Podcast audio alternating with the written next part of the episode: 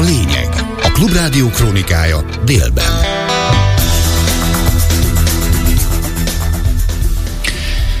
tizenkét óra. A török parlament már megszavazta a svédek NATO csatlakozását, már csak Magyarország halogatja a döntést. Van remény arra, hogy továbbra is lehessen használni a Budapest bérletet az állami üzemeltetésű vonalakon is. Tovább menetel Donald Trump a republikánus előválasztásokon újabb államban nyert, valószínűleg Trump-Biden csata lesz majd az elnök választáson. Este egy újabb hidegfront érkezik, keleten továbbra is fagyos az idő, nyugaton akár tizenkét fok is lehet kora délután. Ez a lényeg délben, a Klubrádióban. A szerkesztőt, Kárpát Évánt hallják, jönnek a részletek. A török parlament már megszavazta a svédek NATO csatlakozását, már csak, a, már csak Magyarország halogatja a döntést. A NATO főtitkár üdvözölte a török törvényhozás döntését, hogy megszavazták Svédország NATO csatlakozását, és felszólította Magyarországot, hogy cselekedjen ugyanígy. Szintén számítok Magyarországra, hogy minél hamarabb elvégzi a nemzeti ratifikációt, mondta Jens Stoltenberg este. A ratifikációs okmány Törökországban még Recep Tayyip Erdoğan elnöknek is alá kell írnia, hogy hatályba léphessen. Ankara a svéd csatlakozás jóváhagyásáért cserébe korábban közölte, határozottabb fellépést vár Stockholmtól a terrorizmus elleni harc területén, konkrétan elválja a Törökország által terrorszervezetnek minősített kurdisztáni munkáspárt Svédországban élő tagjainak kiadását. Erdoğan december közepén mindemellett ahhoz kötötte a NATO csatlakozás megszavazását, hogy az amerikai kongresszus hagyja jóvá negyven darab új F tizenhatos amerikai harci repülőgép és alkatrészek eladását Törökországnak. Az amerikai kongresszus egyébként ezt eddig még nem hagyta jóvá. Magyarország lépéskényszerben van, nem húzhatja tovább a döntést a svéd NATO csatlakozás kapcsán, így látja az Euróatlanti Integrációért és Demokráciáért Alapítvány elnöke. Barta Dániel kül- és biztonságpolitikai szakértő azt mondta a Klubrádió reggeli gyors című műsorában, a magyar kormány nem hátráltathatja a közös döntés meghozatalát úgy, mint ahogy azt például az Európai Unióban teszi. A svéd NATO csatlakozással kapcsolatos döntése ugyanis számos más kapcsolatra negatívan hat. Hat. Amit meg lehet tenni az é u-ban, azt nem biztos, hogy meg lehet tenni a nátóban, és ezt a magyar kormány pontosan tudja. Ez egy másik történet. Én azt gondolom, hogy azért hamarosan napirendre kell tűzni, és el kell fogadni a svéd NATO csatlakozást. A svédek ezért sem jönnek tárgyalni, mert ezt pontosan tudják, hogy lépéskényszerben vannak a magyarok. Ez a magyar-amerikai kapcsolatokra is hatással van, és itt nem a kormányzati kapcsolatokra gondolok csak, hanem ugye a republikánus párt többsége is támogatja a svéd NATO csatlakozást, tehát a republikánus párttal fenntartott kapcsolatokra is negatívan hat, és ne felejtsük el, hogy tegnap David Cameron is telefonál ez ügyben. Nagyon kevés szövetségesünk van, aki annyira fontos, mint a britek. Hogyha ők sürgetnek minket, az egy, egy további jelzés, és hogyha ez a magyar-brit kétoldalú kapcsolatokra is kihat, az egy komoly kár lenne. Én, én azt gondolom, hogy itt ennek most hamarosan véget kéne vetni, és ezt, ezt pontosan tudják kormányzatban. A svéd külügyminiszter azt mondta, jelenleg nem látnak okot arra, hogy Orbán Viktorral tárgyaljanak, írja a Politico. A magyar miniszterelnök nemrég levelet küldött a svéd kormányfőnek, amelyben Magyarországra hívta, hogy Svédország NATO csatlakozásáról is tárgyaljanak. Természetesen reméljük, hogy Magyarország mihamarabb ratifikálja a NATO tagságot, írta a svéd külügyminiszter.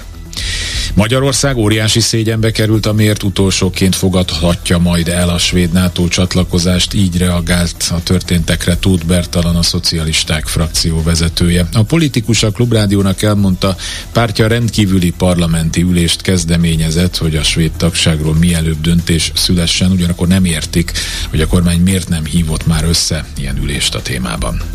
Nagyon nagy szégyenbe került a kormány is, és hát sajnos Magyarország is, magyar emberek is, mert aztán úgy tűnik, hogy mégiscsak utolsók leszünk, akik ratifikálják Svédország NATO csatlakozását, miközben Magyarország biztonsága szempontjából is fontos, hogyha egy katonai szövetség bővül, pláne Svédországgal, ennek katonai ereje azért jóval meghaladja Magyarország katonai erejét, tehát ebből a szempontból ez, ez nemzeti érdek lenne, és úgy tűnik, hogy ez a nagy barátság Erdogánnal sem működhet teljes mértékben. mértékben jól egyik pillanatról másikra tűzte napirendre a török parlament ezt a kérdést, és tegnapi nap meg is szavazták. Egyszerűen nem értjük azt, hogy miért nekünk kell rendkívül parlamenti ülést összehívni, mert ezt megtehetné a kormánypárt is sokkal gyorsabban. Mi minden esetre mi kezdeményeztük, és gyűlnek az aláírások, demokratikus ellenzéki pártok támogatják a kezdeményezésünket, úgyhogy nagyon bízom benne, hogy a jövő héten vagy legkésőbb február ötödikén erre sor kerül, és abban is, hogy a Fidesz képviselői eljönnek, és ígéretüknek megfelelően szavaznak erről a kérdésről. Újabb fordulat történt az agglomerációs közlekedés és a Budapest bérletek tavaly év vége óta húzódó ügyében, írta meg a huszonnégy pont hu. A lap megkeresésére a Budapesti Közlekedési Központ azt írta, hogy a bé ká ká, a Volánbusz zé er té és a MÁV-HÉV zé er té kétezer-huszonnégy január tizenhetedikén módosította a három társaság által még tavaly december huszonkilencedikén megkötött átmeneti megállapodást. A legfontosabb változás az, hogy a szerződés a közbeszerzési értékhatár elérését követően is fenntartja a megállapodás hatályát. A szerződés nem tartalmaz konkrét határidőt az új egyesség megkötésére, az csak a kormány és a főváros közötti tárgyalások eredményétől függ. Donald Trump győzelmét hozta New Hampshire államban a republikánus előválasztás. Donald Trump ezerkilencszázhetvenhat óta az első, aki Iowában és New Hampshire-ben is győzött republikánus előválasztáson. Ezzel az eredménnyel gyakorlatilag Trump párton belüli végső győzelme is eldőlhetett. Csernyászki Judit összeállítása. Donald Trump, ha nem is torony magasan, de verte Nikki Haley-t, ahogy arra számítani lehetett a húsz százalékos prognosztizált előny ismeretében. Jelen állás szerint Nikki Haley csak tíz százalékkal maradt le Donald Trump mögött. This is a great, great state. Győzelmi beszédében Trump természetesen, fölényesen, lenézően, bántóan beszélt ellenfeléről. Lesajnálta és úgy fogalmazott, nagyon-nagyon rossz estéje lehetett Nikki Haley-nek. This race is far from over. Trump egykori ENSZ nagykövete Nikki Haley ezzel szemben. Azzal érvelt, New Hampshire csak az első, a még több tucatnyi hátralévő állomás közül, de nem az utolsó. Sokan gondolták, feladja a harcot. Elemzők szerint Dél-Karolináig, otthonáig, ahol kormányzó is volt, még egészen biztosan kitart. Viszont a két jelölt közti különbség sem látszik olyan nagy mértékűnek, amely rögtön meghátrálásra késztethetné. Freud kiszólt Trump fejéből, mert hogy a győzelmi beszédében már is azzal foglalkozott, szegény Nikki Haley, őt is ugyanúgy be fogják támadni, ugyanígy bíróság elé fogják citálni, mint őt, sajnáltatta magát. Hogy ehhez mi szolgáltatna alapot, arról egy szót sem ejtett. Noha a felmérések szerint az ország nem szeretne látni egy újabb Trump-Biden vetélkedést, minden jel szerint a menet folytatódik. Biden megsértette a törvényeket, hogy nem iratta fel nevét a New Hampshire-i előválasztáson. Minden esetre az eddig mért adatok szerint hatvanhét százalékos támogatottságot tudhat maga mellett, viszont meglepetés volt az, hogy Dean Phillips majdnem húsz százalékot ért el, aki ott volt a New Hampshire-i szavazólapokon, Marianne Williamsonnal egyetemben, aki megközelítőleg négy százalékot ért el. Folytatódtak a harcok már a viradóra a gázai övezet déli részén fekvő Han Yunisnál. Szemtanúk szerint az izraeli hadsereg helikopterekről lőtte a területet. A Wall Street Journal egyiptomi tisztségviselőkre hivatkozva azt közölte, a Hamas terror szervezet tudatta kész túlszulejtett gyerekeket és civil nők elengedéséről tárgyalni jelentős tűzszünetért cserébe. Valamiféle egyezkedés az Izrael és a Hamas közti háborús konfliktus lezárásáról már elindulhatott, így véli a Klubrádiónak nyilatkozó biztonságpolitikai szakértő. Kaiser Ferenc szerint a háborúban álló felek közvetítéssel már tárgyalnak a háború szüneteltetéséről vagy lezárásáról. Kaiser szerint a nyilvánosság mindezekről kevés információt kaphat majd a jövőben is, mivel ezek a találkozók teljesen zárt ajtók mögött zajlanak. Valamilyen arányú egyezkedés nyilván zajlik, tehát ajánlat is biztos van izraeli részről, de ugye ezek a tárgyalások eleve nagyon bonyolultak, tehát Izrael nem egyeztet direkt a Hamasszal, tehát a katari közvetítőkön keresztül zajlik a dolog, ugye Katarnak meghatározó szerepe van a konfliktus tehát rendezésében, rendezési kísérleteiben, hiszen ugye még messze vagyunk a lezárástól, de hogy pontosan mi, az meg nyilván csak tárgyalások zajlanak, valószínűleg többször is változott, mind a palesztin, mind az izraeli, mind pedig a közvetítő arab országoknak a javaslata. Bővebbet erről igazán akkor tudunk majd mondani, ha bármilyen megegyezés vagy egyességféle születik a felek között. Tehát egyelőre erről még nagyon nehéz bármit is mondani, hiszen a színfalak mögött zajlanak a tárgyalások. Kemény ellencsapást helyezett kilátásba Volodymyr Zelenszkij ukrán elnök, miután saját közlése szerint legalább tizennyolc civil meghalt és száz harminc megsebesült már a Viradóra végrehajtott orosz légicsapásokban, Kijevben és a kelet-ukrajnai Harkivban. Több mint kétszáz különböző helyszínt értek támadásuk, köztük volt száz harminckilenc lakóház, és súlyos károk keletkeztek az infrastruktúrában is. Közben lezuhant egy orosz I L hetvenhatos típusú katonai szállító repülőgép, a fedélzetén hatvanöt ukrán hadifogolyjal, valamint hat főnyi személyzettel és három fogoly kísérővel az oroszországi Belgorod régióban, ezt az orosz védelmi minisztérium közölte. A tárca szerint a hadifoglyokat fogolycserére vitték. A TASZ állami hírügynökség szerint a repülőgép lezuhanásának helyszínére mentőegységek érkeztek. Másodszor is kegyelemben részesítette a lengyel elnök Mariusz Kaminskit és Maciej Wojcikot, az ellenzéki Jog és Igazságosság párt bebörtönzött képviselőit. Döntését maga Andrzej Duda jelentette be, az államfő bejelentését a bebörtönzöttek feleségei jelenlétében tette. Döntésének azonnali haladéktalan végrehajtására szólította fel az igazságügyi minisztert, éjjel aztán a két politikust ki is engedték a börtönből. Egyre jobban terjednek a traktoros tüntetések, ezúttal Lengyelországban jelentettek be országos tüntetést a mai napra. Jelenleg Európa több országában is állandósult gazda demonstrációk vannak, többek között Németországban és Franciaországban. A gazdák követelése mindenütt hasonló: szeretnék elérni, hogy az Unió vizsgálja felül a közös európai agrárpolitikát. Erről beszélt a reggeli gyorsban Raskó György agrárközgazdász.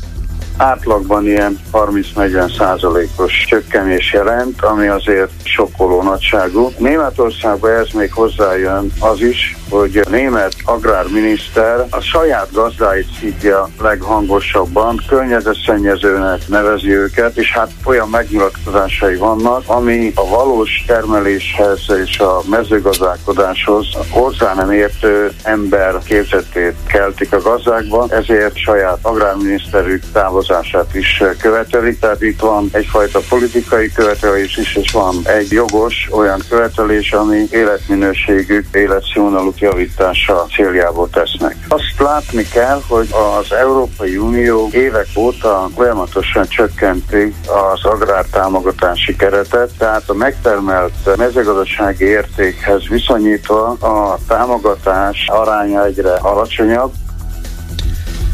Főbb híreink még egyszer röviden: a török parlament már megszavazta a svédek NATO csatlakozását, már csak Magyarország halogatja a döntést. Van remény arra, hogy továbbra is lehessen használni a Budapest bérletet az állami üzemeltetésű vonalakon is.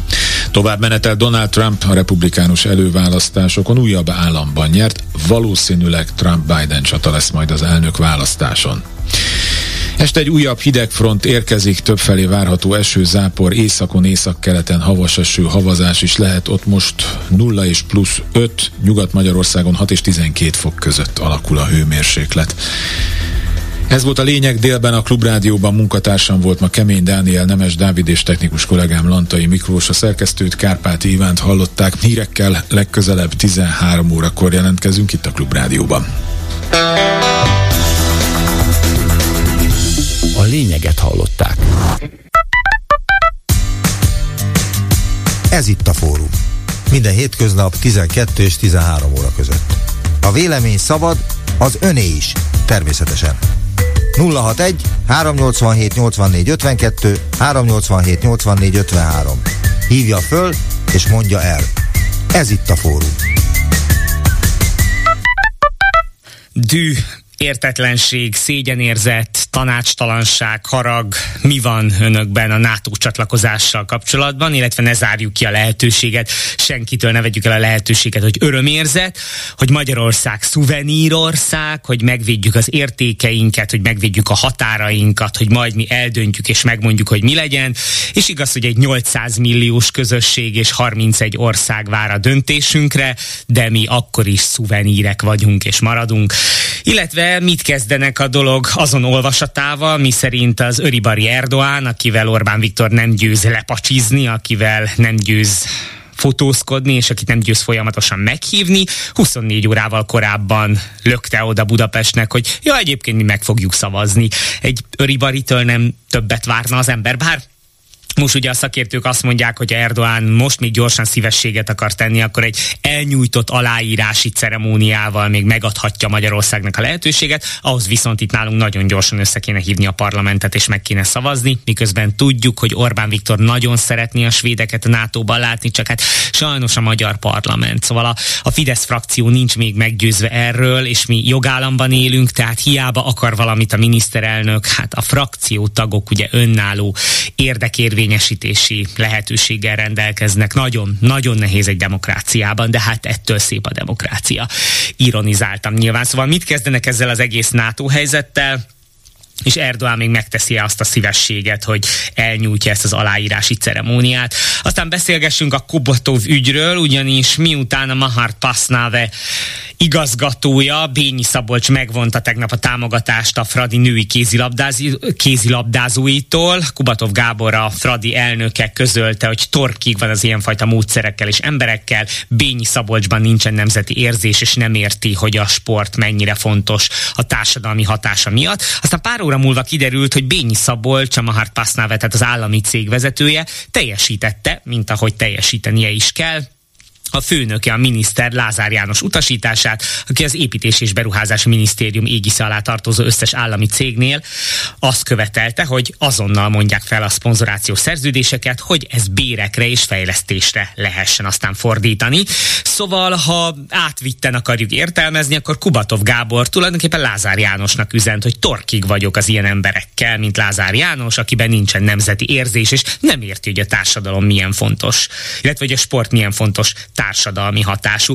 Hogyan intézi el ezt egymással Lázár János és a Fidesz egyik alelnöke, Kubatov Gábor? Illetve vecsésen egy elég durva ö, közlekedési helyzet történt, vészfékezés, vagy büntetőfékezés, de nem úgy, ahogy szokott lenni. Egy tréler bevágott egy személyautó elé, ahol ült édesanyja, édesapa és a két kiskorú gyerek. A piros lámpánál az apuka előre ment és szólt a sofőrnek, a tréler sofőrjének, hogy hát azért legközelebb inkább ne. Erre a sofőr paprikaszprével lefújta a az apukát, és beletolatott, tehát büntető tolatást hajtott végre, és összetörte az autót, majd elhajtott. Mondom, az autóban ott ült két kisgyerek. Önökkel történt-e mostanában ilyen büntetőfékezéses eset?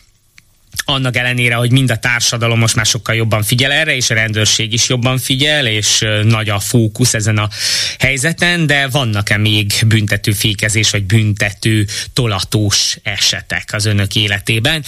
három nyolcvanhét nyolcvannégy ötvenkettő, három nyolcvanhét nyolcvannégy ötvenhárom és harminc harminc harminc kilencvenöt három a telefonszám, illetve él a Viber felület is, és ha minden igaz, már is van egy betelefonálunk. Halló? Halló? Parancsoljon, hallgatom. Gábor vagyok, az ezerszer áldott Józsefvárosból. Hát, igaz arcom, a klasszikussal szólva.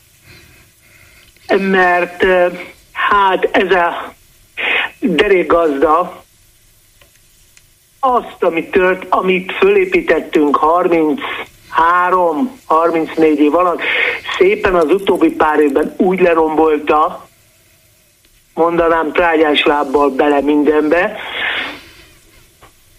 de megérdemeljük.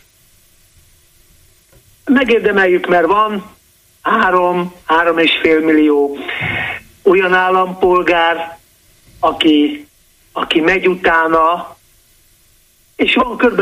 három és fél, négy millió, akit nem érdekel, hát mi meg, mi meg nyeljük ezt. Az, hogy, az, hogy ülünk a szégyenpadban, mint hátul a hülye gyerek az iskolában, megkaptuk. És ezután ne csodálkozzunk, hogyha mindenből kimaradunk. Hát igen, bár, bár, bár csak optimistább jövőt tudnék felfejteni vagy jósolni, ez de hát optimizmus. Nyilván akárhogy végződik a háború. Tegyük fel, hogy az oroszok nyernek, tök mindegy, de hát se Ukrajna, se az egész nemzetközi közösség sosem fogja elfelejteni, hogy melyik volt az az egyetlen ország, aki nem volt hajlandó segíteni, és még ha ratifikáljuk is Svédország csatlakozását, nyilván nem fogják nekünk elfelejteni, hogy mi voltunk az egyetlenek, és azért ez egy kicsit durva, hogy egy nyolcszáz milliós közösség vár arra, hogy ahogy ön is mondja, hogy összesen nagyjából két-két és fél millió ember felhatalmazásával kétharmadot elérő Orbán Viktor nagykegyesen ratifikálja Svédország csatlakozását. De, hát, de mo- most mit várunk? A Hello Fübözsi néni, a Marika nénik, a Lujóka bácsik, de ugyanez a proli, tehát a... a, a én Józsefvárosban élek születésem óta, tehát tudom, hogy milyen a, a hülye proli, tudom, de hát ez van. Tehát a közmunka, a ilyen-olyan ö, ö, kifizetések, a kolbász, a lecsókolbász természetesen, a krumpli, a többi meg lehet venni. Vagy a, vagy a polgármesterelvtárs tanácselnök úr azt mondja, hogy figyelj, ha nem úgy szavazol, nincs neked semmid. Kész. És akkor ezen keresztül elérünk a gazdához, aki proc módon látjuk a képeket, látjuk a felvételeket, dőfösen, majd én megmutatom, beletaposok mindenbe. Megkaptuk, megérdemeljük, ezek után ne csodálkozzunk, ha az Unióból is kiutálnak bennünket, mint a büdös gyereket, a, a nátóból is kiutálnak bennünket, mint a büdös gyereket, és akkor ez van. Ilyen, ilyenek vagyunk. Ilyenek. Ugyanebből következik a második része is, amikor ez a, ez a, a Lézer Jani ö, ö, mindenkivel ö, újat húzhat most Budapestet, mert ugye tudjuk, Budapest egy gennyes góc az ország testén, mint tudjuk. Mindent elkövet, hogy ne legyen, hogy ne legyen ez, hogy ne legyen lánchíd kifizetés, hogy ne legyen semmi, és ezen keresztül minden. És az elsőből következik a második, a fideszikeknek a belső hatalmi harca, hogyha majd a kedves gazda elkerül, elmegyógy és intézetbe, bár úgy legyen, és átlátszó gumiszobába, tehát lássuk, és röhögjünk rajta, mert ugye, mint tudjuk, leváltani nem lehet.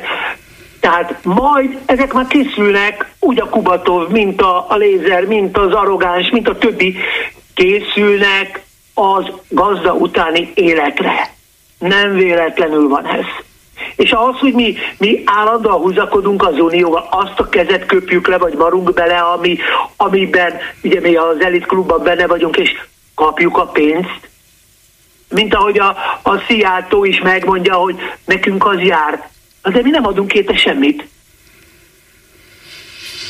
Adunk? Nagyon-nagyon szépen köszönöm, hogy telefonált. Igen.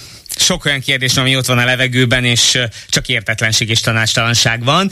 Közben írja egy hallgató a Viber felületen, hogy kedves Gergő, szuverén és nem szuvenír. Hát én megköszönöm a hallgatónak, hogy ennyit feltételez az intelligenciámról, de ezek szerint nem sikerült elég sokszor ironikusan kihangsúlyoznom, hogy szuvenír.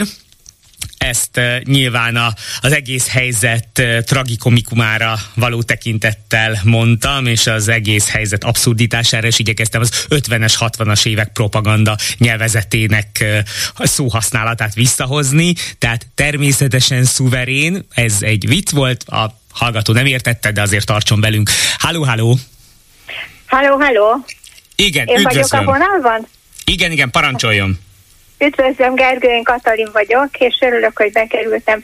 Én egy, a Kum Rádióban körülbelül egy hónappal ezelőtt hallottam egy, egy szavahihető újságírótól, és egy nagyon-nagyon képzett és minden szempontból a világba jártas, vagy világ eseményeit nyomon követ újságírótól, hogy tulajdonképpen az Orbán azért nem ír alá, és azért mond mindent, mint az óvodában a gyerek, aki, aki, aki bűnt követett el, és hazudoznak össze-vissza, ő különösen, Azért, mert azt mondta, hogy Írországot is nek is megengedték a csatlakozást, és nagyon gyorsan, és, és, és nem Írország, hanem gyorsan mondja, jaj, ki volt előtte?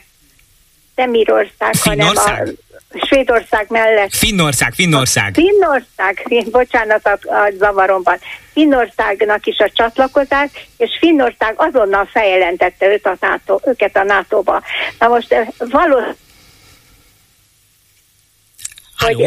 hogy el, Svédország ellen is elkövettünk, ugye nem fogadta el a, a, a, a amit adott volna a Svédország a, a, a, a szervezeteknek, tehát a, a szuverén szervezeteknek Magyarországon, tehát hogy, hogy attól fél, vagy, vagy belengedték, hogy, hogy fel fogják jelenteni egy, egy-két dolog miatt, hát, és ugyan ez valószínű, mert most, ahogy hallott, hallottuk a hírekben, hogy Erdogán is különböző különböző különböző dolgokat kér.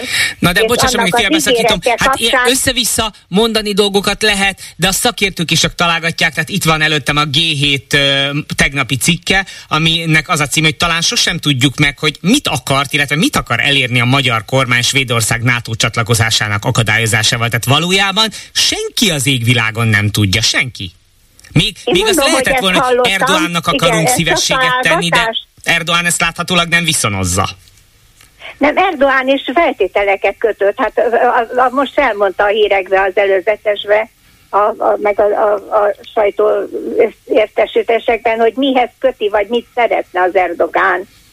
Igen, ott teljesen egyértelmű volt, ott volt az Amerikával egy ilyen vadászrepülő vásárlásos alkú, illetve el akarta érni, hogy Svédország sokkal jobban figyeljen a, a, a Törökország által, vagy a török kormány által igen. terroristának tartott kisebbségre. Mindenféle óvodai, tulajdonképpen ez olyan, mint egy óvodai cirkusz. Egy igazán egy csodálatos hölgy kellene a világon, aki mint egy csodálatos óvónő rendbe tartja ezeket a férfiakat, akik nem normálisak már folyamatosan, egymást, egymást teszik tönkre. Ez így van Magyarországon, és most ehhez kapcsolódnék még a, a, a, a Lázár János, hogy mit adott ki Kubatov Gábor, vagy mi a, mit adott ki annak a úrnak, hogy hogyan adják ezeket a dolgokat, de erről Orbán Viktor tud, tehát megint úgy látszik, le akarja váltani, vagy meg akarja kockás, meg akarja rendszabályozni a, a oligarcháit, mert még mindig ő irányít, és amit először a férfi, szerintem, hogy először a férfi mond, hát az, abban csak reménykedünk, hogy, hogy majd egyszer bekerül, ha valahova ez a, ez a, ez a vezetőnk, és tulajdonképpen majd egyszer egy elmeorvosi szakértő megállapítja, amit meg kellett volna állapítani már akkor, amikor, amikor, fel, amikor megnyerte a választásokat, nem jogosan, hanem, hanem ezzel a, ezzel a manipulált szavazással, amit tulajdonképpen még most is ezzel kell szavaznunk a kétharmadon. Hát köszönöm szépen. Igen, összetett a helyzet. Közben írja valaki, hogy a Viber felületen, hogy kedves Gergő, testvérem Zoli Grácsban él, és most úgy döntött, hogy választ magának valami becenevet, mert mostanában, ha mondja, hogy Zoltánnak hívják, az annyira tipikus és összetévezhetetlen magyar név, hogy egyből elhúzódnak tőle. Így hat Orbán politikája egy-egy kisember sorsára, írja valaki. Azt mondja, hogy euh, miért tök mindegy, hogy az oroszok győznek, rosszul indul a fórum, igen, a mai dolog szempontjából tök mindegy, tehát valóban egy, egyébként nem tök mindegy, de valószínűleg a hallgató nem hallgatta aztán a folytatás, hogy itt most nem az a lényeg, hogy a az ukránok vagy az oroszok győznek, hanem ma az a lényeg, hogy akárki nyer, de tök mindegy, és nyilván ne az oroszok győzzenek, de most ez, hogy a háború után senki nem fogja elfelejteni, hogy mi nem segítettünk. Tehát ma itt a mondat második tagrészén van a fókusz.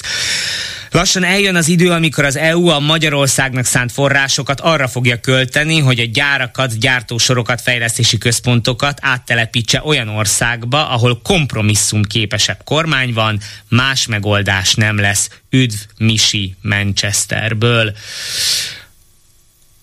Igen... norvég alap, valószínűleg erre akart utalni a hölgy, amikor svéd támogatást mondott. Igen, elképzelhető, de előtte meg Finnország és Írország keveredett, de azért azt helyre tettük szerencsére. Engem az háborít fel, hogy most Orbán magához rendeli a történtek után a svéd miniszterelnököt. Mit gondol magáról? Putyin nem akarta, hogy minden irányból NATO országok vegyék körül Oroszországot, ezért megy ez a finkfűrészelés. Hú, de szép kifejezés. Kedves Gergő, izgalmas lenne, ha a svédek a Gripen bulit feltárnák. Üdv János, igen, norvég alap, mm, és nem Erdoğannak, hanem Putyinnak akar kezdeni, kedvezni, de ezt nem lehet nyíltan kimondani. Miközben most már mi is itt tízmillióan, meg az egész európai és nemzetközi közösség azt azért már látja és nyíltan kimondja, hogy tulajdonképpen az Európai Unió Oroszországa lettünk, egy mini Oroszország, akik még ha határokat ugyan nem is bontottunk, tehát földrajzilag nem is csatlakoztunk, de tulajdonképpen az elmúlt néhány évben mi lelkileg, szellemileg, gazdaság, nem gazdaságilag még kevésbé, lelkileg, szellemileg tulajdonképpen elvégeztük a visszacsatlakozást. Halló, halló! Halló, jó napot kívánok! Üdvözlöm, parancsoljon! Uh, Miklós vagyok Debrecenből, én beszéltem önnel egy hete, nem tudom, emlékszik-e rám? Igen, igen, hallgatom. Uh, a következő, van, ön a nemzeti szuverenitást írta ki témakörnek a műsor elején, és ezzel kapcsolatban engedjen már meg, hogy néhány nemzetbiztonsági kockázatról beszámoljak Debrecent illetőleg, mert úgy gondolom, hogy a nemzeti szuverenitás nagy veszélyben van, főleg Debrecenben. Tehát miután az én tizenhárom hektáromat elrabolta az önkormányzat fegyveres erőszakkal, engem megkerestek debreceni ingatlan irodák, hogy megbízási szerződést kötöttek a kínai katőgyárral, hogy keressenek területeket kínai lakótelepek megépítésére. Ugyanis nekem maradt még ott tíz hektár földem, amit még nem raboltak el, de én azt mondtam nekik, hogy a hazaföldje kínainak nem eladó semmi pénzért, mert az hazaárulás. De a hazaáruló önkormányzat eladott már neki sok területet. Sorolom, hogy hol épül már Debrecenben kínai lakótelep. Tehát egyszer van egy kétszáztíz hektár szántóföld, amit odaadtak a katőgyárnak. A Szemkorgyárnak harminc hektár szántóföldet, van a Kerekeltő élménypark lakótelepnek öt egész öt hektár. A Leiningen utcai tűzép lakótelepnek három hektár, Zégner tér a lakótelepnek egy hektár, Vickenmajor lakótelepnek hat egész két hektár, Debreceni Bagongyár lakótelepnek tíz hektár, Baromfi feldolgozó lakótelepnek négy hektár, dé vé es cé pálya lakótelepnek négy egész öt hektár, Dohánygyár irodáknak öt hektár, Ebbe Power akkumulátorgyár, ezek negyvenöt hektár szántóföld. Na most hadd folytassam, emellett Az, ö, rengeteg információt kaptam, hogy az albérletekből dobálják ki a magyarokat a főbérlők, mert megkeresik őket, hogyha kínainak ad kiszállás többet kap. Akkor Balmazújvároson, Szoboszlón, Hajdúszoboszlón, Szeghalmon, Füzesgyarmaton is épülnek migráns lakótömbök. Ö, volt olyan magyar ember, hogy a területébe belementek építkezésre pár métert, kisajátítás se történt, és akkor mint részre vett, azt mondták, hogy na majd kap valami kártérítést. De úgy vannak vele, hogy úgyse tud mit csinálni a tulajdonos, mert Magyarországon nincs igazságszolgáltatás. Na most, amit akarok még mondani, hogy ugye Orbán ugye bejelentette, hogy ötven ezer vendégmunkásról beszélt. Na most ezek, a, ezek mellesleg olyan vendégek, hogy sose fognak hazamenni, hát akkor a családtagjaikkal együtt ez körülbelül két millió emberről beszélünk. Nincs ennek a két millió bevándorlónak véletlen nemzetbiztonsági kockázata? Nem fenyegeti ez a magyar nemzeti szuverenitást? Ha például rátekintünk mondjuk Svédországra, ahol hetven ezer nemi erőszak van évente, amit migránsok, én éltem ott, én dolgoztam ott, tehát ezekről pontos információm van, amit a migránsok követnek el fehér nőkön, és ennek egyharmadát egyébként tizenöt év alattiakon, mert azokon könnyű, akkor nem lesz ebből baj. Mi jobban fogunk mi kijönni ebből a kétmilliós migráns betelepítésből, mint Svédország. Uh, továbbá a betelepített ötven ezer kínai uh, miatt elindított Kína-Debrecen el, el fogják indítani Kína-Debrecen egyenes járatot a debreceni repülőtéren, az majd uh, folyamatos ellátást biztosít majd a debrecenieknek, meg az egész országnak a Covid forrásvidékéről, még a legújabb halálos uh, Covid variánsokból. Tehát uh, azt mondom, hogy itt óriási a nemzetbiztonsági kockázat, uh, és várom a kérdését. Hát én csak meghallgattam a történetet, ugye már múltkor is mondtam, hogy földkérdésekhez én nem nagyon értek, de, de továbbra is csak a legnagyobb részvétemet tudom kifejezni, hogy, hogy ön, önnel ez történt, és nyilván nem ön az egyedüli. Nem szívesen vonom kétségbe azt, amit mondott, mert mondta, hogy élt Svédországban. Egy első hallása kicsit soknak tűnik nekem, hogy évi hetvenezer erőszak, és ezt is ráadásul tizenöt év alatti lányok, ami napi kétszáz erőszakos eset, azért ez egy kicsit erősnek ítélem, de hát nyilván nincsenek előttem a statisztikák. Természetesen van nemzetbiztonsági kockázat, tehát tudjuk, hogy van jó bevándorló, meg rossz bevándorló, a rossz az, aki jött tizenötben és utána, a jó bevándorló az, akit pedig mi behívunk, és akármilyen feltételekkel maradásra bírunk, vagy lehetőséget adunk neki, hogy itt éljen, itt dolgozzon és csináljon, amit akar. Éva, ezerkilencszázhatvanhétben Nászúton voltunk akkor a jugoszláv Adria partján, kisoroszoknak becéztek minket, visszajutottunk oda, végtelenül szomorú. Kedves Gergő, a Gráci Zoltán után írom, én Londonban hallgatom el a magyar létemet, akcentus ide vagy oda, írja Zsuzsi. Halló, halló! Halló, én vagyok vonalban? Ön bizony, igen, hallgatom, parancsoljon! Nagyon rosszul hallom. Én viszont, vagy mi viszont tökéletesen halljuk önt, úgyhogy bátran mondja. Na, hogy a, a Orbán Viktor előadta annak idején, hogy a svéd NATO csatlakozást a parlamentnek kell megszavaznia, ő erről nem dönthet. Így van, hiszen nálunk ugye, jogállam van. Igen, mert ugye a parlament az mennyire független, és ezt lobogtatja most már lassan e- másfél-két éve. De most ugye a, a, a török csatlakozáshoz kötötte valamilyen szinten szegről végről. Most így kíváncsiak, hogy most milyen gyorsan fog ez a, a, a ratifikálás átfutni a parlamenten. Ma milyen nap van? Szerdán van. A magyar kormány tempóját ismerve, az azt jelenti, hogy csütörtökön éjszaka huszonhárom óra ötvenhatkor meg fogják szavazni, hogy ö, támogatjuk a NATO csatlakozást. Érdekes, amit mond. Ma itt a reggeli gyorsban ugye Szénási Sándor kollégám beszélt szakértővel, akit idéztünk is itt most a lényegben, aki azt mondta, hogy ezt azért nem lehet megtenni, mert ez über brutál, iszonyatosan ciki. Tehát Orbán Viktornak most csak az a lehetősége, hogy valamilyen okkal egy picit elhúzza legalább pár hétig, egy hónapig, azt, azt mutatván, hogy mégiscsak van nekünk komoly okunk, ezen a héten nem lehet. Nincs ok, amikor Magyarország a svéd Gripen repülőgépeket használ. Ugyanakkor a svéd iskolákban levetítettek egy filmet, amelyben Putyin csiskája, és ezért nem akarja megszavazni. De így konkrétan logikus európai és NATO tagországként erre nincsen logikus magyarázat. Hát semmilyen magyarázat nincsen. Hát a magyar és a nemzetközi szakértőknek is pont, pont ez a problémája, hogy se feltétel nincsen, se magyarázat nincsen, se semmi nincsen.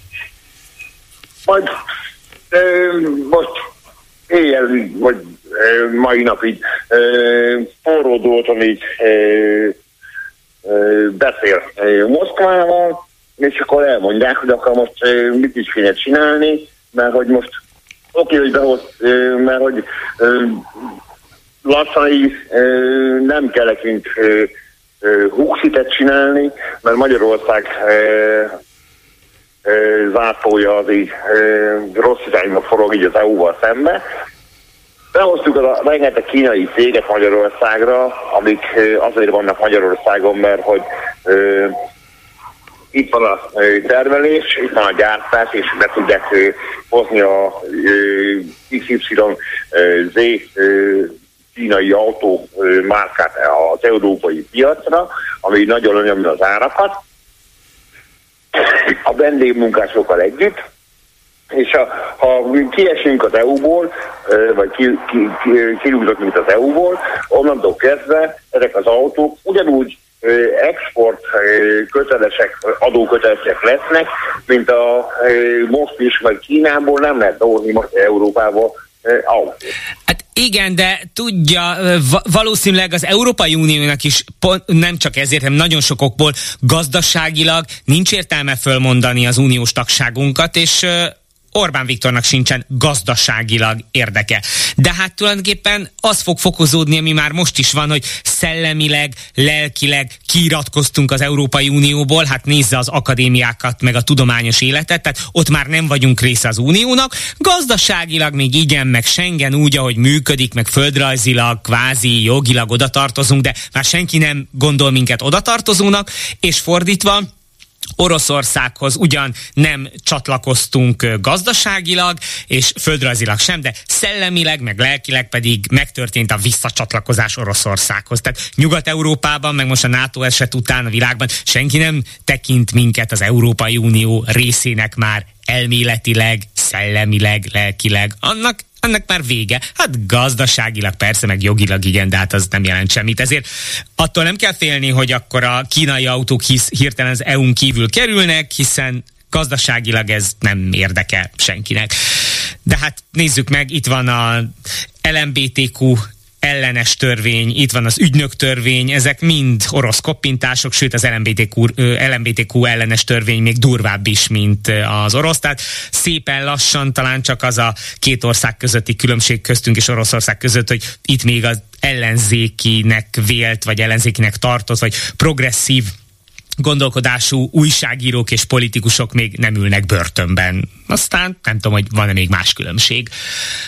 Azt írja valaki, hogy egy momentumos debreceni képviselővel beszéltem, aki azt mondta, hogy Debrecen lakossága nem is fogja tudni soha népszavazással a gyárakat leállítani, mert el fogják venni Debrecentől közigazgatásilag ezeket a területeket. Én nem csodálkoznék azon sem, ha kínai felségterületté válna, hát akkor ez már csonkolás, mint Trianon. Én meg azért azt kérdezem, hogy Debrecen lakossága miért is akarná népszavazással megépíteni, vagy megállítani a gyárakat, hiszen ezeket a gyárakat az a kormány hozta be, és építeti fel, amelyre a debreceniek, mint az egyik legerősebb bástya Magyarországon, nem tíz óta, hanem körülbelül kétezer-kettő vagy kétezer-hat óta masszívban, nagyjából kétharmados arányban folyamatosan szavaznak. Hát ez így van, hát néha el kell viselni azt is akkor, tehát ha bízunk és hiszünk és odaszavazunk, akkor azt is tudomásul kell venni, ha ez a kormány, amiben mi hittünk, vagy ez a párt, akkor valamit tesz ellenünk, nem? Vagy akkor most hirtelen mégse olyan szimpatikus a Fidesz, vagy a kormány, vagy hogy van ez. Nézem a Viber felületet, azt mondja, hogy ez volt az utolsó üzenet, és a mai adásból még van tizenhat perc, úgyhogy ha van kedvük telefonálni, van kedvük beszélgetni, lenne egy kérdésük, szívesen szólnának hozzá ehhez a témához, akár Kubatov Gáborhoz, akár a NATO csatlakozáshoz, akár a büntető fékezéshez, büntető tolatáshoz. Akkor három nyolcvanhét nyolcvannégy ötvenkettő, három nyolcvanhét nyolcvannégy ötvenhárom és harminc harminc harminc kilencvenöt három. Halló? Halló? Parancsoljon, hallgatom! Én vagyok. Gábor vagyok Óbudáról.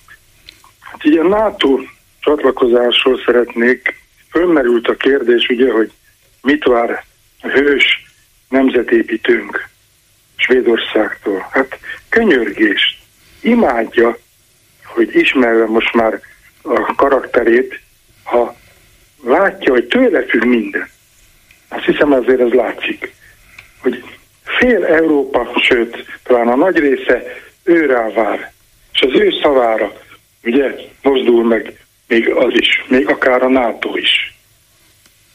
És ugye így tud a, egymaga a hívei előtt nyilván hős mutatni, és elnyerni, ugye, továbbiakban is a vezető címet. Ez egyértelmű. És imádják. Hát ezt imádják, hogy látják, hogy egymaga ugye megállítja még a nátót is. És ellenáll. Hát ki van még ilyen Európában? Őszintén. Hol van még ilyen vezető? Ezzel nyeri a választásokat, hogy látják, hogy bátor, amilyen kicsi, olyan bátor. Amilyen kicsi ország, olyan hős vezető.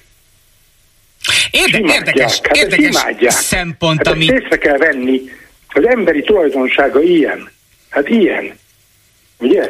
Hát ezt, ezt nem lehet eltagadni, sőt, ő se tagadja. Hát mindenben ő dönt, mindenben az ő szava, ugye, a döntő. És Európában is, sőt, hát a világon is, mert ugye most már az átszúlik a NATO, ugye, Amerikában is. És ez csodálatos, hogy el tudta ezt érni egymaga. Hát ez, ez ennél nagyobb nem nagyon van egy magyar vezetőnél. Hát ezt meg kell érteni. Meg is nyeri ezzel, ugye, választás, mert be tudja mutatni, hogy mit tud elérni egymaga.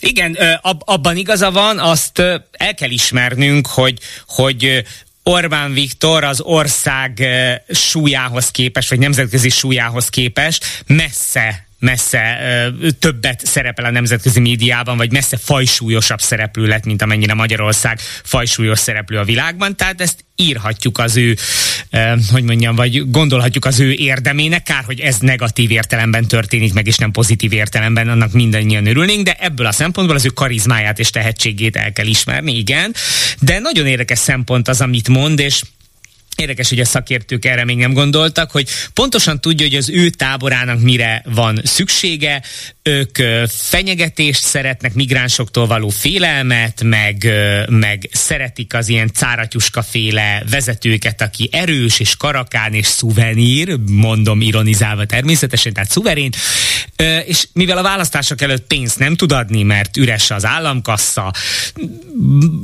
más az egészségügy, az oktatás, a gazdaság romokban, tehát mit tud felmutatni? Döngetni tudja mellét, azt tudja mondani, hogy kicsik vagyunk, de erősek, az egész világ rám figyel, mert megmutatjuk, mert igenis a magyar értékek, és mi magyar emberek, és, és lehet, hogy ezzel lehet választásokat nyerni, vagy két-három-négy százalékot vissza lehet hozni az elvesztett, az elmúlt év óta elvesztett öt százalékból, ez érdekes szempont. Lehet, hogy nem is külpolitikai haszna van, külpolitikailag csak haszontalansága van a svéd csatlakozás ö, ö, ö, akadályozásának, de lehet, hogy belpolitikai haszna van azzal, hogy tessék, itt vagyok én, az vezetőtök, aki az egyik legerősebb vezető, a legerősebb politikus a világon, és amíg én vezetlek benneteket, bárhogy Nagyferót idézzük, az se baj, ha rossz irányba, szóval csak kövessetek, nem baj, hogy rossz irányba megyünk, de tudtok engem követni, mutatom az utat. Nagyon-nagyon izgalmas, érdekes szempont, nekem legalábbis nagyon tetszik. Vajon Kósáig sertéstelepe milyen messze van az épülőgyártól, és mennyi kenőpénzt kaptak az illetékes elvtársak, hogy kiárusítsák az ország területét? Miért van minden titkosítva? És még ezer kérdés, írja Ági. Halló, halló! Halló, János vagyok. Parancsolj, hallgatom. A két kulcsszavamat előre bocsátom, és először is azt mondom, hogy egyetértek mindazzal, ami most itt az előbb elhangzott. Tehát ezt még lehetne kicsit tovább cizelálni, de a lényeg az, az abszolút egyetértek. Talán én ezt úgy foglalnám össze, hogy itt külpolitika igazán nincs, hiszen az valamilyen hosszabb távú elvek meg szempontok alapján működne, a külpolitika, a belpolitika. Na most a két kulcsszavam pedig a hazárdjáték és a kognitív diszonancia. A, ez a hazárdjáték, hát még talán emlékeznek jó néhány az a Debreceni Józsefra, aki több könyvet is írt. Ez egy cikkgyűjtemény volt, és szerintem tökéletesen jellemzi Orbán Viktor. Tehát hazárdjátékot játszik, ami eddig még nagy részt bejött neki. Na de hát nem jöhet be mindig egy hazárdjáték. Én, de bocsásson meg, mondjuk úgy, hogy belföldön bejött, mert külföldön már nem. Volt, amikor ott is bejött, ugye Angela Merkel. Ja, Angela Merkel idején, persze. persze. De hát volt, az egy, volt az egy ő számára áldott, áldott és kegyes környezet. Időszak volt, egy nemzetközi konjunktúrával megspékelve. Igen, ami már most nincs. Tehát most annyira drasztikusan megváltozott, de ő tovább próbálja ugyanazt folytatni. És ugye a másik kulcsszavam pedig a kognitív diszonancia. Na most én megmondom őszintén, novemberben lettem hetvenhárom éves, van egy szerény élettapasztalatom, még ezerkilencszázötvenhatra is elég világosan visszaemlékszem. Tulajdonképpen szerintem az egész világ azt várta, hogy amikor, hát ugye most, most akkor néztem jobban meg a térképet, hogy Kijev az tulajdonképpen Belarushoz van nagyon közel. Tehát amikor egyszer csak hirtelen február huszonnegyedikén, most két éve lesz, ugye váratlan beindult az egész orosz hadsereg gyakorlatilag, nem tudom hány irányból. Én magam, de gondolom az egész világ azt várt, hogy Ukrajna egy pillanat alatt összeomlik. És és ebben lehetett egy olyan számítás, most ugye Orbán Viktor részéről, hogy akkor gyakorlatilag a, az oroszok, most Putyin bárki, ugye a teljes területet a fennhatóság alá vonja. És valóban többször fölmerül ez a Kárpátalja dolog, hogyha ezt ő el tudta volna írni. Szerintem el tudta volna egyébként írni, mert ott van, ha jól tudom, kb. egy millió ember, amiből a jóisten se tudja, hogy hány magyar lehet ott most. Na hát már csak hetven-nyolcvan ezer. százhúsz-kétszáz ezer, ne, maximum kétszáz ezer volt eredetileg, volt. És ez felére csökkent az a közösség. Tehát most hetven-nyolcvan ezer magyar hát ember, de annyi a, van ott, igen. A többi viszont hát rendkívül vegyes nemzetiségi lakosság, vannak ott ruszinok, ukránok, ugye azért a ruszin az egy külön, hogy mondjam, kis nép végső fokon. Oroszokat tudom, hogy betelepítettek, leszerelő tisztek ott maradtak a családjaik. Szóval egy, egy, egy olyan meglehetős nagy probléma forrást kaphattunk volna, amit hát most itt ezernyolcszáznegyvenkilenc, ezerkilencszázötvenhat, második világháború, ha valóban a teljes ukrán területet Oroszország a fennhatóság alá vonta volna, ugye a nagy ipari övezetek, fegyvergyártás, stb. Ne részletezzük a többit, akkor bármikor egy pillanat alatt minket legázolhattak volna. Tehát volt némi alapja, és ugye itt a kognitív diszonanciát azt értem, hogy abszolút nem ez történt. Most hát azt mondanám, hogy egy iszabbirkózás. Biztos, hogy Ukrajna valamilyen formában meg fog maradni, biztos, hogy az ukránok sajnos emlékezni fognak ezekre a dolgainkra. Hiába egy emberhez fűződik, de hát ő a magyar miniszterelnök. Na most, hogy a Putyin meddig lesz, meg hogy lesz, mint lesz, de hát közvetlen határosak nem leszünk Oroszországgal, ebben én egészen biztos vagyok. Nem tudok elképzelni olyan helyzetet, hogy újra közvetlen határaink legyenek a orosz birodalommal. Ja, hát igazából nem is kell, elég, ha szellemileg és lelkileg már közösek a határaink, vagy szellemileg és lelkileg azonosultunk, és képviseljük az orosz érdekeket. Köszönöm szépen, hogy telefonált. Azt mondja Marcsi a Viber felületen. Fideszek soha nem, a fideszesek soha nem teszik fel a kérdést, hogy oké, okay, van egy szupererős vezetőnk, de mennyivel lett nagyobb az ország renoméja, vagy mennyivel lett jobb az életünk ettől a nagyon erős vezetőtől. Erdoğan így hálálta meg a csoda lovat, jól lóvá tette az erős vezető. Őt. Szia Gergő, doktor Máriás megfesthetné az Orbán Viktor félkézzel megállítja Svédországot című képet, biztos az is olyan népszerű lenne, mint a Madonna a kisdeddel. Üdv Marcsi u ká-ből. Uh, igen, csak reggeltől estig jut ez minden szakértő eszébe, írja András, csak már nem tudom, hogy pontosan uh, mire utal a megjegyzés. Azt mondja Ildikó, Kubatovnak van elege, és milyen elege van azoknak, akiket ilyen stílusban tettek földönfutóvá. A nagy barát és rokon tette bolondá Orbánt, csak az a baj, hogy nem híresek, hanem hírhettek lettünk. Ja, igen, ez három megjegyzés és három különböző témához és hozzászóláshoz. Amikor megszavazták a Fideszt, akkor nem tudták, hogy akugyárat akarnak. Uh, hibásak-e a debreceniek? Nem, nyilván nem hibásak, én csak azt kérdeztem, hogy hát a tizenhat évig teljes volt a bizalom, és teljes volt a hit a kormánypártban és a Fideszben, akkor ez most hogy, hogy elpárolgott egy év alatt? Hát akkor hogy, hogy azok a, a fideszesek, akik eddig hittek a kormánypártban, most is nem gondolják továbbra is, hogy de ez a jó iránya, akugyár, akkor akugyár. Ha a párt ezt akarja, ezt gondolja, akkor biztos ez jó nekünk, ez jó mindenkinek, így kell követni. Tehát, hogy miért akarnának a debreceniek, akik az országban az egyik legnagyobb támogatással szavazzák meg mindig a Fideszt, most mitől kétkednének hirtelen? Hát ez jó. Eddig is mindig jó volt, a Fidesz csak jót akar Debrecennek és az országnak is. Halló, halló! Halló, jó napot kívánok! Üdvözlöm, parancsoljon! Uh, Richard vagyok, üdvözlöm! Uh, két témám lenne, de idő kevés, tehát maradjunk Debrecenben, mert hogy pillanatnyilag egyébként is ott vagyok. Két dolog, a debreceniek kilencven százalékát nem érdekli az akugyár, és nem csökken a Fidesz népszerűsége. El kell mondjam, hogy nem Fidesz szavazó vagyok, csak viszonylag a nagy merítést ismerek a városba. Az embereket az érdekli, hogy föl fog menni az ingatlanok ára, hogy egy csomó dolgot lehet csinálni, új vállalkozásokat lehet csinálni, építkezni lehet, meg szeretném megjegyezni, hogy Kelet-Magyarországon nincs egy komolyabb ipari gócpont, mivel itt van a debreceni repülőtér és sok minden, ezért mondjuk egy teljesen logikus választásot, hogy ide toljanak valamit.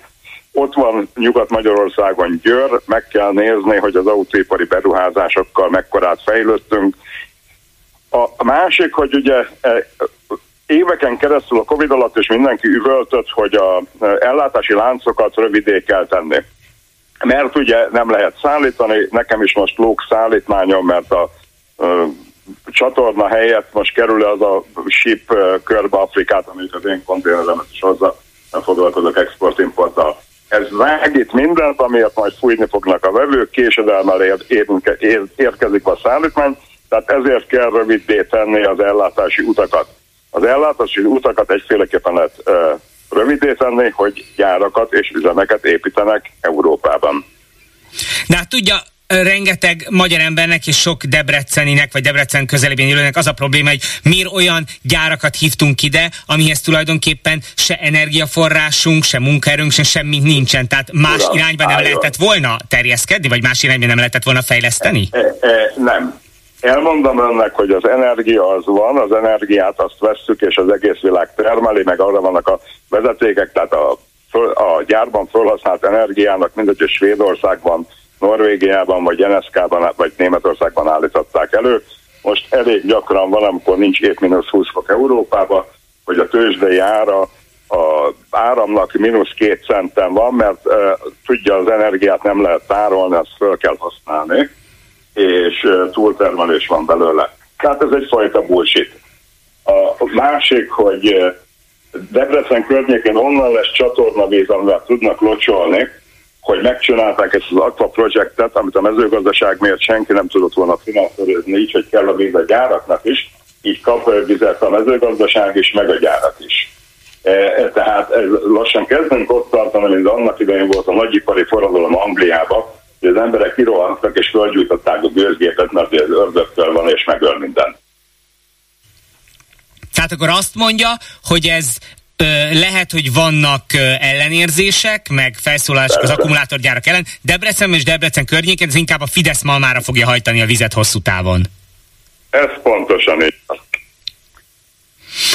Hát nagyon szépen köszönöm, ötvenkilenc húsz másodperc van, csak azért szakítjuk meg a beszélgetést, mert jönnek a hírek, de nagyon-nagyon szépen köszönöm, hogy telefonált. Közben írta az a hölgy, aki mondta, hogy nem szuvenír, hanem szuverén, hogy elnézést, ha megbántott engem, de hogy is bántott meg, de nagyon kedves, hogy, hogy reagált és visszaírt Fenét, sőt, igazából az én hibám is, mert valószínűleg nem mondtam elég ironizálva, nem mondtam elég kitetten, nem tettem elég idézőjelben, tehát félreértettük egymást, de én, én köszönöm, hogy ilyen kedves, ilyen figyelmes és visszaírt, szóval búcsúzom minden a Szuvenír Klub rádióból. Ez volt a szerdai, ez itt a fórum, Lantai Miklós és Simon Erika kollégáim segítettek nekem az adás elkészítésében. Köszönöm szépen az önök részvételét, hívást, gondolkodást, közös kérdést. Holnap csütörtökön folytatjuk negyed egykor. Legyen szép napjuk! Ez itt a fórum. A vélemény szabad, az öné is. Természetesen.